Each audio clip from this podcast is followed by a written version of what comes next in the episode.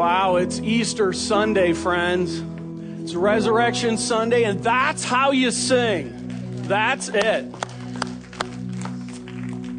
Um, it's all about victory. It is all about victory. And I want to make sure we understand this. We're not talking about a baseball game victory. We're not talking about a football game victory. We're not talking about a financial victory. We're not talking about some kind of ideology victory.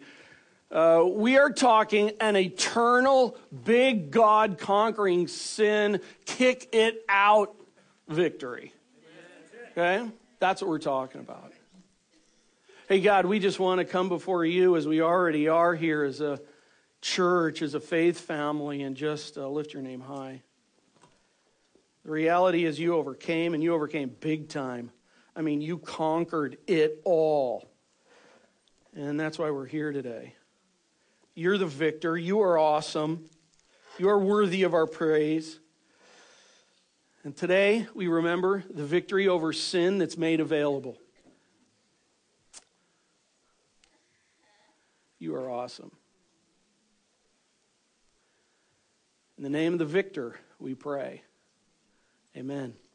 Hey, grab your Bibles and turn to Luke chapter 24.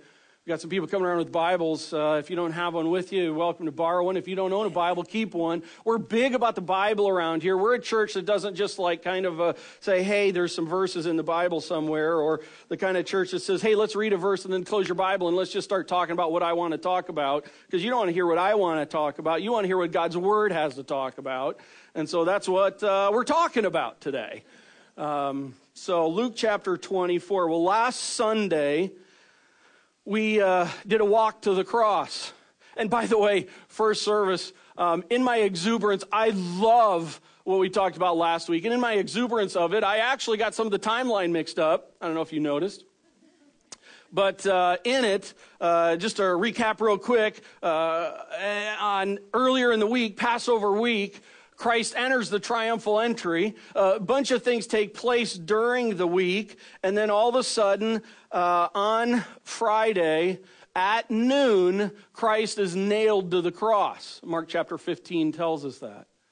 Also, what takes place at noon in the temple is the beginning of the sacrifice of some 200,000 plus one year old unblemished lambs. Now, what a coinky dink is that? Isn't that awesome? I mean, at the moment that Christ, the Lamb, is nailed to the cross, is the moment in time where the temple begins a sacrifice of all the Passover lambs that take place. And those sacrifices take place from noon until three o'clock. And at three o'clock is when Christ gave up his last breath. The final lamb, the lamb, gave up his life. What an incredible, incredible picture. And as we talked about, but the story doesn't end there. The story continues on from there. A lot of times with people, death takes place and kind of, if you will, the story is over. The story can be remembered, uh, but not with Christ. Actually, the story continues on. And that's what we're going to get after here in Luke chapter 24. So let's go to Luke 24. Let's start reading. And in fact, let's get a running start into it. And let's start out in Luke chapter 23. Let's just cover even more of the Bible. Okay? Here we go. Luke chapter 23, verse 50. Now, there was a man named Joseph from the Jewish town of Arimathea. He was a member of the council, a good and righteous man who had not consented to their decision and action. In other words, uh, Joseph of Arimathea was part of the Sanhedrin. He did not agree, as well as with Nicodemus, he did not agree to the crucifixion of Christ. and he was looking for the kingdom of God. Verse 52. The man went to Pilate, asked for the body of Jesus, and then he took it down and he wrapped it in a linen shroud, laid him in a tomb cut in stone where no one had ever yet been laid. It was the day of preparation, and the Sabbath was beginning. And the women who had come with him from Galilee followed and saw the tomb and how his body was laid. And then they returned and prepared spices and ointments. And on the Sabbath they rested according to the commandment.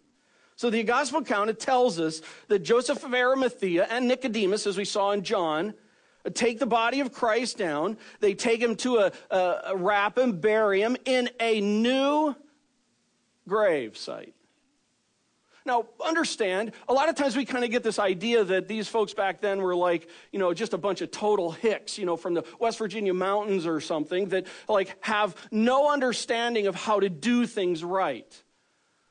But it's really important to understand that them taking Christ off of the cross and putting him in a tomb had a whole procedure to it as well as followed. Uh, not only were the women there who were seeing it, not only were Joseph of Arimathea and John uh, or Nicodemus there when they were seeing it, but also there were Roman guards who were part of it because part of the law was to carry it all the way through to the placement in the tomb.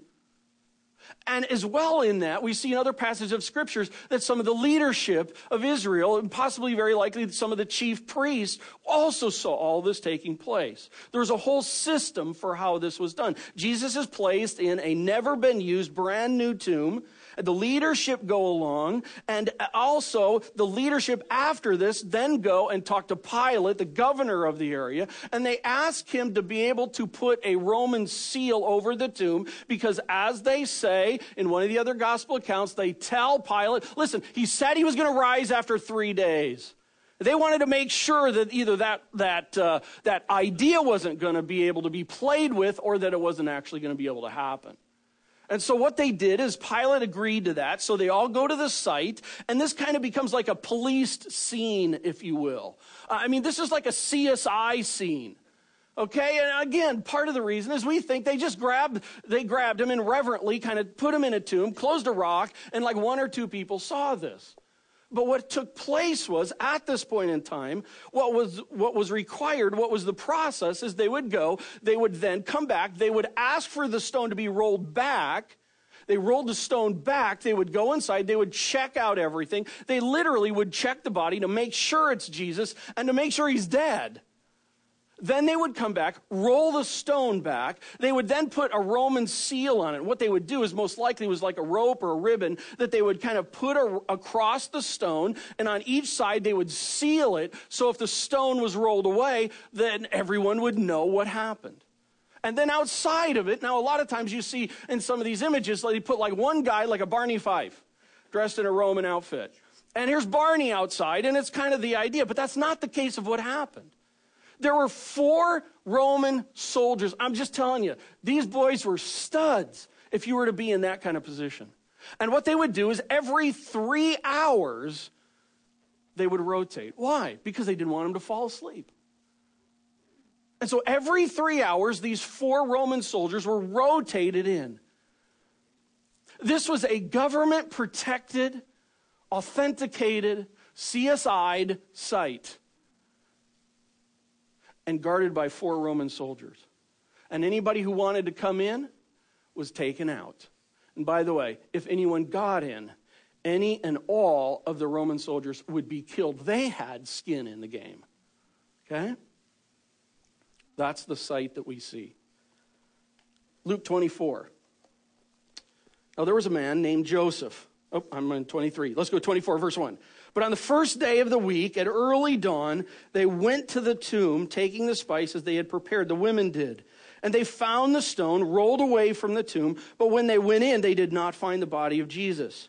And while they were perplexed, uh, this word perplexed, it has the idea of they're in a quandary.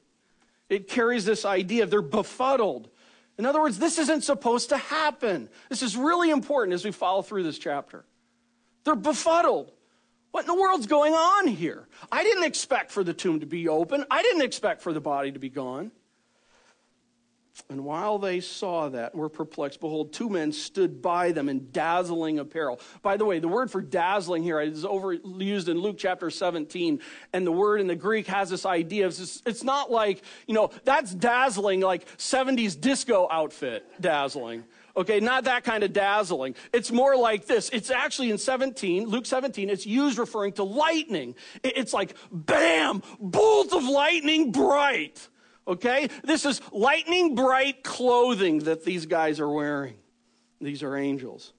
In verse 5, and as they were frightened and bowed their faces to the ground, uh, uh, isn't that interesting? Down, face down on the ground before these angels, the men said to them, Why do you seek the living among the dead? He is not here, he is risen. remember how he told you. By the way, thing I'm going to be pointing out out of this whole chapter this is all about thinking people. Easter is all about thinking people. Watch this. They tell him, Remember how he told you while he was still in Galilee that the Son of Man must be delivered into the hands of sinful men and be crucified on the third day. And they remembered the words. You've been in places like that where it's like you've been told some things and it just like gets lost in lost land in your head. And then someone brings it and it's like, whoa, forgot about that. Bam! Lightning bulb moment. And returning to the tomb, they told all these things to the eleven uh, the 11 apostles and to all the rest. There were other followers there. Now it was Mary Magdalene and Joanna and Mary, the, the mother of James, and the other women. By the way, way to go, women. I mean that. Way to go. Uh, with them who told them these things to the apostles. So they come back, they tell the apostles all this. And like guys, I won't go there. Verse 41 But these words seemed to be an idle tale, and they did not believe them. I actually really appreciate this. You know, sometimes we can sit back and go, These guys are such buffoons. When are they going to get it? And yet the reality of it is, is these guys are thinking men. These women are thinking women. They come to the tomb and they're perplexed. Wait a second. This isn't supposed to happen. What's the deal with this? This doesn't fit what I thought would take place. They come to the guys and they tell them the story and they're like, don't dupe us, girls. Don't dupe us because we're not, we don't want to be duped. They're thinking men. I mean, if you came and told me, hey, this guy who died rose again, I would kind of be like, don't dupe me. Don't dupe me. Well, let's keep going. But Peter rose and ran to the tomb. In other words, Peter, there's something in him that's just kind of driving his thinking. But Peter rose, ran to the tomb, stooping and looking in. He saw the linen clothes by themselves, and he went home marveling at what had happened. Marveling, stunned, trying to process this. What in the world? Peter's a thinking man. And Peter's have a hard time bringing all the data together into something that makes sense. Love that. Way to go, Peter. I love thinking people. Verse 13. That very day, two of them, uh, not the apostles, not any of the women, but some of the others who were uh, there, we'll find, see that in a little bit. The two of them were going to a village named Emmaus, about seven miles from Jerusalem. How far? seven miles. And as they were talking with each other about these things that had happened, you get the idea they're having this cognitive, intelligent discussion on the road. Like, what? How? But what about? But. Uh, and while they were talking and discussing together, Jesus himself drew near and went with them. That is so cool. God sometimes can be so fun. I mean, did he like just like jump out of a bush? behind and start walking. I, the way I'm wired, at what mile marker did he start coming in along the way? Was this towards the end? Was this towards the beginning? How did this happen? Ah, this is cool stuff. God just has a blast. Verse 16. But their eyes were kept from recognizing him. Isn't that interesting? And he said to them, What is the conversation that you are holding with each other as you walk? Question mark. I've noted this before here at Harvest that how many times when you look at Christ talking with people, he starts with a question. Questions draw out the heart. And so here he knows exactly what's happened because, like, he's everything that's happened. And yet, so in it, here he is asking them the question Hey guys, what's going on in your head? Talk to me. Lay it out on the table. Let's interact intelligently with thought. And they stood still, looking sad. And then one of them, named Cleopas, answered him, Are you the only visitor in Jerusalem who does not know the things that have happened in these days? We talked last week about how at the time of Passover, the city of Jerusalem would increase to a population of somewhere around two plus million people. Now, if everybody knows what's going on, that just gives you an idea of all the buzz that's been taking place over this last week in Jerusalem. Everybody knows about this. Again, we oftentimes get this image that there's this little Jesus thing that's kind of happening over here with like 40 people cheering for him as he comes in on the triumphal entry. And then he's in the city and kind of hidden away. And, you know, a few people know what's taking place. That's not the case at all. That's why I think there's probably over 100,000 people as Christ is coming in proclaiming Hosanna. And then he gets in the city, and day after day, all these discussions. I mean, he is rocking the city's boat. Everybody knows what's happened. And by the way, he was crucified publicly. Everybody heard this, everybody knew. Nothing hidden. Nothing hidden. Verse 19, and he said to them, uh, question number two What things? I love this. Hey, I, I want for you to know God is the kind of God who wants to engage your mind. If you have skeptic thoughts, fantastic. Bring them. Bring them out. Because God wants to draw your thoughts. Let's put them on the table. Let's see what they are and let's go after them. Love this. What things? And they said to him concerning Jesus of Nazareth, a man who was a pro- prophet, mighty in deed and word before God and all the people, and how our chief priests and rulers delivered him up to be condemned to death and crucified him. But we had hoped that he was the one to redeem Israel. You get a sense of loss of hope within this? We had hoped that would be the case, but it looks like it isn't in essence. Yes, and besides all this, it is now the third day since these things happened. Moreover, some women of our company amazed us. Uh, they were at the tomb early in the morning, and when they did not find his body, they came back saying that they had even seen a vision of angels who said that he was alive. And some of those who were with us went to the tomb and found it just as the women had said, but him they did not see.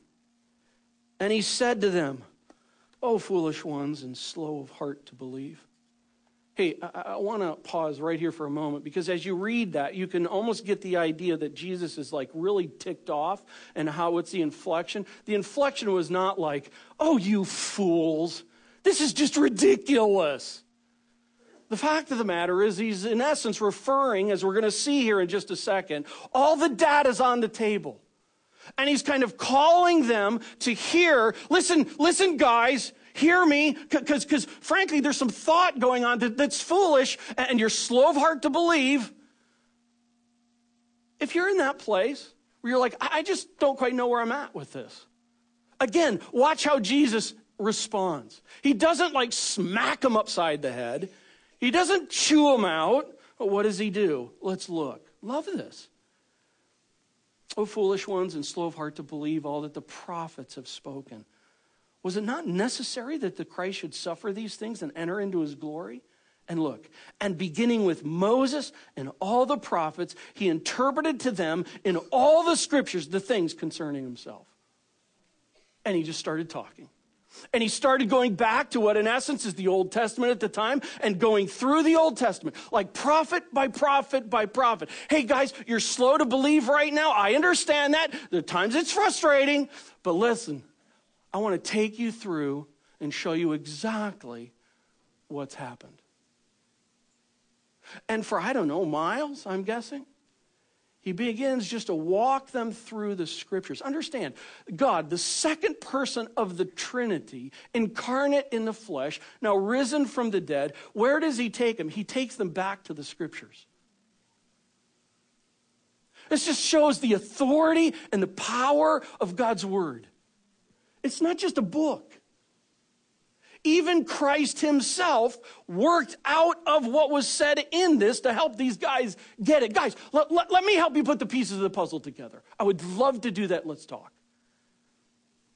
So they drew near to the village after this conversation to which they were going, and he acted as if he were going further, but they urged him strongly, saying, Stay with us, for it is toward evening, and the day is now far spent. So he went in to stay with them, and when he was at the table with them, he took the bread blessed it, broke it, gave it to them, and their eyes were opened. I don't know how all that happened. But there's a God thing going on, isn't there? I mean, you're walking along, you're talking to this guy. They, they've seen Christ before. There's just a God thing that turns someone's heart, turned the eyes of someone's heart to recognize him, and they recognized him, and then he vanished from their sight. Kawamo. Very cool. They said to each other, Oh my word, did our hearts not burn within us while he talked to us on the road, while he opened to us the scriptures? The scriptures speak. And they rose that same hour and returned to Jerusalem, seven miles back. And the 11 and those who, by the way, I'll bet they were walking faster back than they were going out. And they found the 11 and those who were with them gathered together, saying, The Lord has risen indeed and has appeared to Simon, to Peter. How sweet. Denied him three times doesn't want to be taken as a dupe and told an idle tale. He's the one we're told goes to check out the crime scene, if you will. And already during all this, Jesus has shown himself to Peter. Wow. Verse 35 And then they told what had happened on the road and how he was known to them in the breaking of the bread. Easter has a tendency to be viewed and talked about and portrayed as a fairy tale or very fairy tale like. But as we look at this passage here so far, we could look at this and go, you know, oftentimes, as, as, it seems to be portrayed, is that, you know, these are just people that were really overzealous and, and they kind of got the story wrong or else they manipulated the story because uh, they didn't want to, in essence, admit to being duped themselves, or they actually had kind of a, a, sick heart and they wanted to dupe other people into kind of starting a cult or something. But we don't see that here. In fact, what we see is thinking people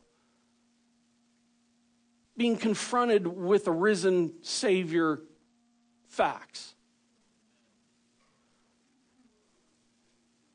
In verse 4, the women were perplexed. That's thinking women. In verse 11, the disciples seemed it to be an idle tale. Those are thinking disciples. In verse 12, Peter goes to verify it at the tomb. That's a thinking man. In verse 27, Jesus explained it to, from the scriptures to the two on the road. That's thinking, that's engaging my thoughts in what took place. Verse 32, the two said, Did not our hearts burn? By the way, the heart thing, you know, we kind of go, oh, emotions when we talk about heart. They're talking about up here. Their brain just burned. It's like, are you kidding me? I have never been to a class like that before.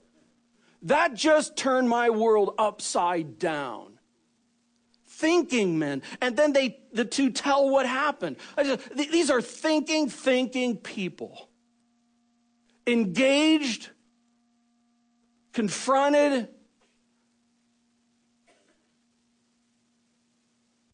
with the risen Savior. Verse 36. As they were talking about these things, Jesus himself stood among them. poof, and said to them, Peace to you. And they were startled and frightened and thought they saw a spirit. And he said to them, Why are you troubled? And why do doubts arise in your hearts? You see, I think all this right now, they're trying to put all the pieces together. All the pieces of data, of information that's come in the past, they are now thinking about these things. They're confronted face to face with the risen Christ. And all of the data of the pieces from the past are now up on the table for them, and they're thinking about it.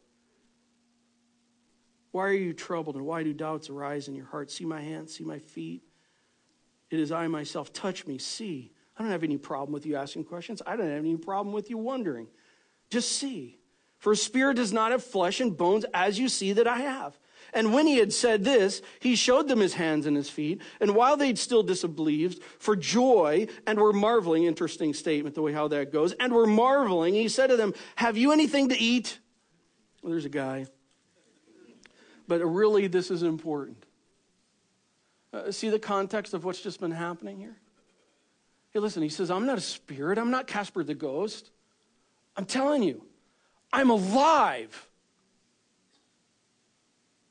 And then he sits down and he eats. And they gave him a piece of broiled fish, and he took it and he ate it before them. I'll bet that was a silent moment of eating. And they're all just like, I'm serious. He's sticking it in his mouth. He's actually chewing it. He's actually swallowing it. What conclusion can you come to? He's alive. Physically.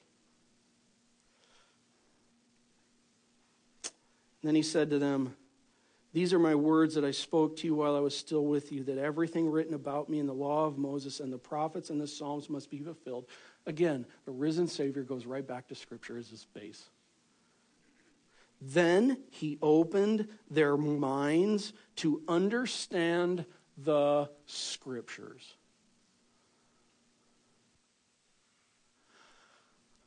Straight up. I just don't know at all what happens with that there. But we just know what it says. And all of a sudden, their minds are open up to grasping all that's happening. And he said to them, Thus it is written. Do you notice again? Christ keeps going back to the scriptures. Thus is written that the Christ should suffer and on the third day rise from the dead, and that repentance and forgiveness of sins should be proclaimed in his name to all nations, beginning from Jerusalem. You are witnesses of these things. Behold, I am sending the promise of my Father upon you, but stay in the city until you are clothed with power on high. By the way, Harvest, we're going to be starting next Sunday going through the first 12 chapters of Acts, because we're going to see these guys who still to this point are just like just beginning to get what's happening. We're going to watch what God does with God's people. It's cool stuff, it's glorious stuff. And then he led them out as far as Bethany. He lifted up his hands. He blessed them. While he blessed them, he parted from them, was carried up into heaven, and they worshiped him and returned to Jerusalem with great joy and were continuously in the temple blessing God. Hey, with all the Easter bunnies and the eggs and everything, you know, we still we still send our kids Easter baskets. But the risen Savior is not a fairy tale. Easter is for thinking people. And for people that think hard about what's happened. In fact, I would just add to all this Consider this. Just consider our world. I mean, look outside. Romans chapter 1 says you look around and it's like, how can you not walk away and say, there is not, there is not a God? How can you do that? Listen, there is a God, just look around, Romans chapter 1 says. I would just add, look at the body, look at creation.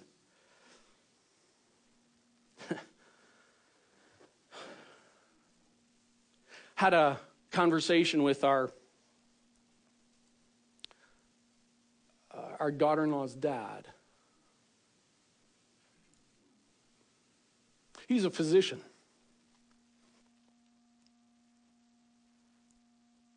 Very successful physician. And in hearing his story, he told about one of the key things that began moving him towards seeing there has to be a creator is the eyeball. He said he got to the eyeball and he could not explain how that mechanism could just come unto itself. And God used the eyeball as a key part in helping a man come to search for the Creator and the Savior. How cool is that? Just look around. Consider your life. Is life just happening on some random purpose? I mean, are we born and then we live and then we die and it's just done? Seriously. Is it just about stuff? Is it just about my hotness? Uh, your hotness, whatever. Is that what it's all about? I just say, consider our world, consider your life, consider the Bible. There is no other truth source like it. All other truth sources that claim to be a truth source are sourced from one person at one point in time. That's the case with the Quran. That's the case with the Mormon Bible. That's the case with everyone. You come to the Bible, and it's over 1,500 years of time, 40 authors writing what's human authors, writing what's down. Listen, I'm telling you, it all comes together. Add on top of the fact, just even, you know, the, the manuscript reality of it. Homer's Iliad is claimed to be like the, the most, if you will, secured manuscript ancient book ever uh, outside of the Bible. Uh, Homer's Iliad had about 650 ancient manuscripts tied to it. That's pretty awesome compared to everything else out there. The Bible, 25,000 manuscripts tied to it. A 40 to 1 ratio. It's amazing. I just say consider the Bible, consider the world, consider your life, and I would say consider Jesus Christ. I mean, the miracles, who can do that? Turning water to wine healing people, raising people from the dead, and rising from the dead himself. And then the claims he claimed to be God. You either are or you aren't. And if you aren't, but you claim to be, uh, you're either a lunatic or a liar. I don't want to follow that. Don't dupe me. And then the statistics. Just do the math. The odds of one person fulfilling 48 of the Old Testament prophecies, 10 to the 157th power. That's the number 10 with 157 zeros beyond it. I can't even comprehend it, so let me help with this. There, that is about the equivalent of the number of, of electrons in the known universe, 10 to the 157th power mark one electron, throw it out there, and on your first chance, go out and on your first chance, pick it, and that happens to be the one that you picked, the marked one? Are you kidding me? Would we all not agree that's impossible?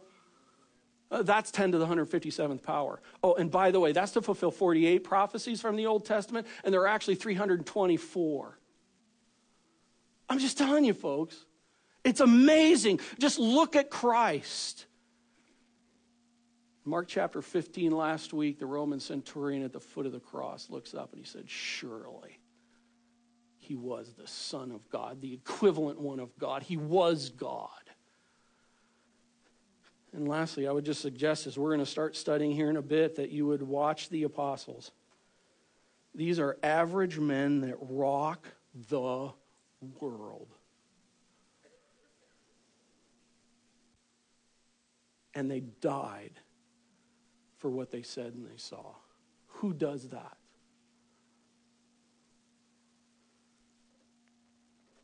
I love Easter because Easter, Resurrection Sunday, engages the thinking and it brings reality to bear.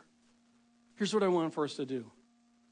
I want for us to watch this video of Clyde and Kim. If you were here last Sunday, you saw the first part of this. And if you weren't here last Sunday, you'll, you'll still catch up with it. I want for us to watch the story of Clyde and Kim. Clyde and Kim are a couple who live up in the Chicago area and uh, attend one of the harvests up in Chicago. And I want for you to hear this, to be able to see the victory that is confirmed by the truth of Jesus Christ. What we're talking about is not a fairy tale. What we're talking about is reality that's lived out. Let's watch a story of Clyde and Kim.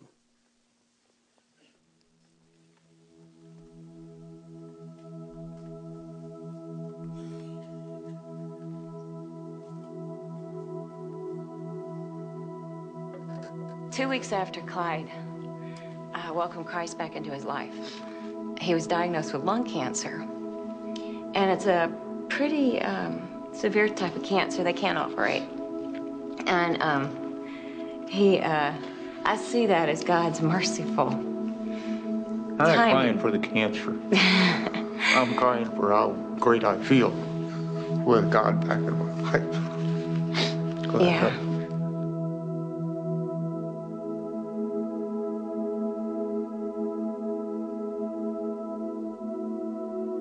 I mean, you would never know he had brain surgery. How many days ago was that? And then he comes out of it singing, If I Only Had a Brain. So, so. The surgeon thought it was funny. Yeah. It's so easy to witness. You know, when you're supposed to be the guy that's down and you're going, I'm not down, I'm going to be with God at the worst.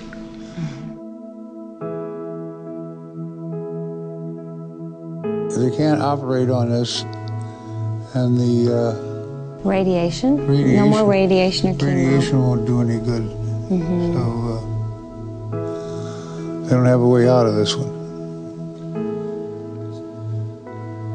So God's bringing you home, isn't He? Yeah.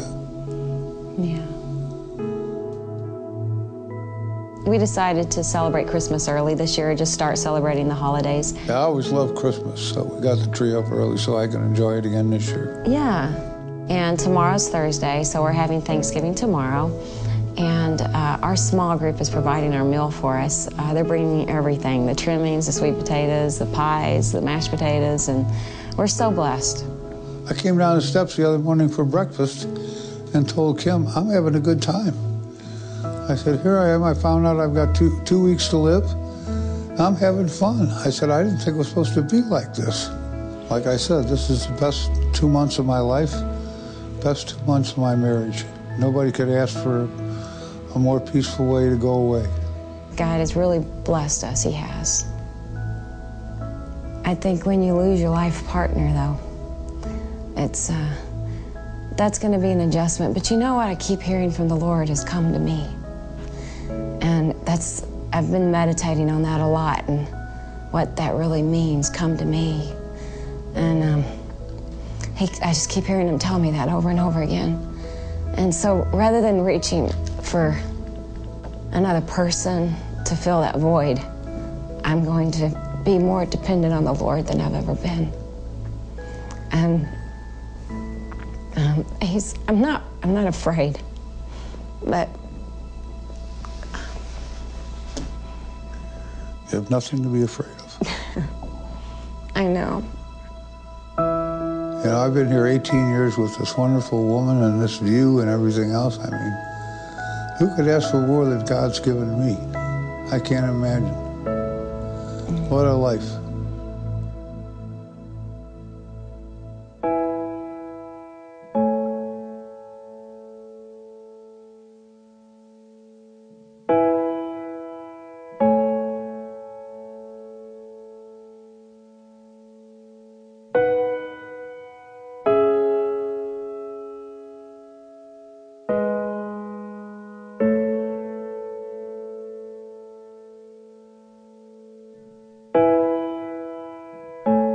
It's still difficult because, you know, it's always hard to lose someone you love. But um, it wasn't, the sadness was for me because I'm going to miss them so much. But there is also great joy. I even thought about the angels that were probably present to escort him home. And uh, there's great joy in that. I, I know he's so happy. I know he is.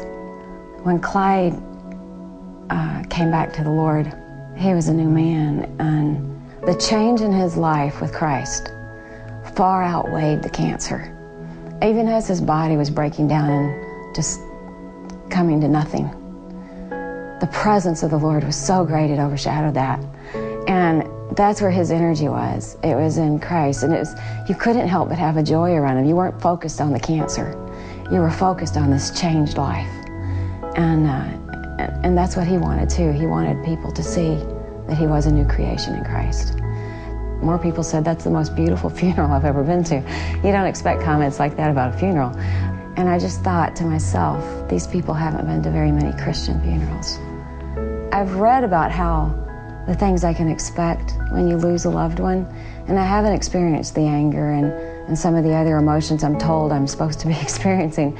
And I was talking with God about that actually this morning, like, how is that supposed to look? And uh, we do not want you to be uninformed, brethren, about those who are asleep, so that you will not grieve as do the rest who have no hope. God really comforted me with that. It's like, I don't have to grieve as the rest of the world grieves because I have a hope. That's a promise we have. We're going to be together. We're going to be together again. It's not, oh, I hope I see him when I get to heaven. I will see him when I get to heaven. I know I will. And I don't have to mourn like the rest of the world does, you know, because I have a peace and I have that hope. So.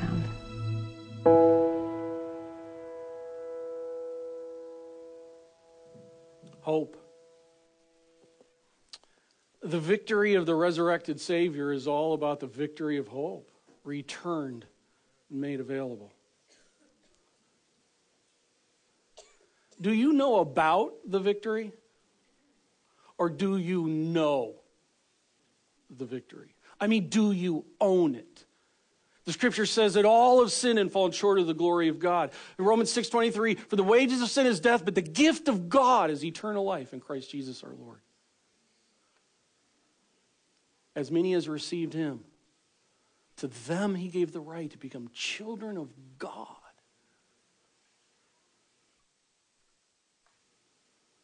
My objective today was to take us back to the resurrection story and to engage and see the victory and see in the reality of the victory how thinking people are changed forever because of it. Lord God, I thank you so much for the time together. The story of the resurrection is about a story of total victory. Clyde came to know the story of victory in his life and embracing the cross and embracing you. And his story is a living story, it's a story of redemption. It's a story of acknowledging his sinful condition and receiving the gift of redemption. And yet, we don't see just a guy who got the golden ticket. We see the story of a man who got the life reality of it. Everything changes, a new creation made.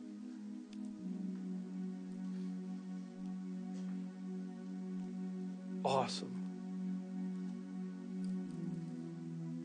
And Lord, we see the reality of the victory story for Kim as well.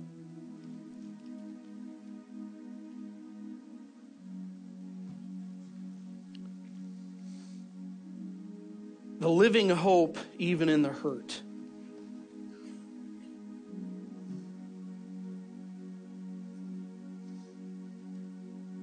Everything's different because of it. Everything is different because of the resurrection of Christ. And God, I pray as thinking people, we would think hard about it, about what it has to do with our life and about what we're going to do about it for those who know Christ as their Savior. What are we going to do with it now? Rock our world. God, I pray if there's anyone here this morning that is unsure where they're at, that they would think hard and deep about the victory made available for Christ died for sins once for all, the righteous for the unrighteous, to bring us to God. Oh God, I pray if there's not been a time in someone's life here yet where they have driven the stake in the ground, where they have committed, where they have received the gift, that today would be the day, that they would talk with someone who brought with them, that they would come after the service, talk with one of us about what that is. Oh God, don't let the victory fall between their fingers. And Lord, so we respond. It's fitting for us to, to stand here and respond in song and, and to stand strong on the victory of Christ. And so we sing. In fact, let's just stand, would you please? And let's sing about how the overcoming of the darkness, about the saved, about made alive, about death defeated, about victory made available all because of the name of the Savior that has conquered death and sin.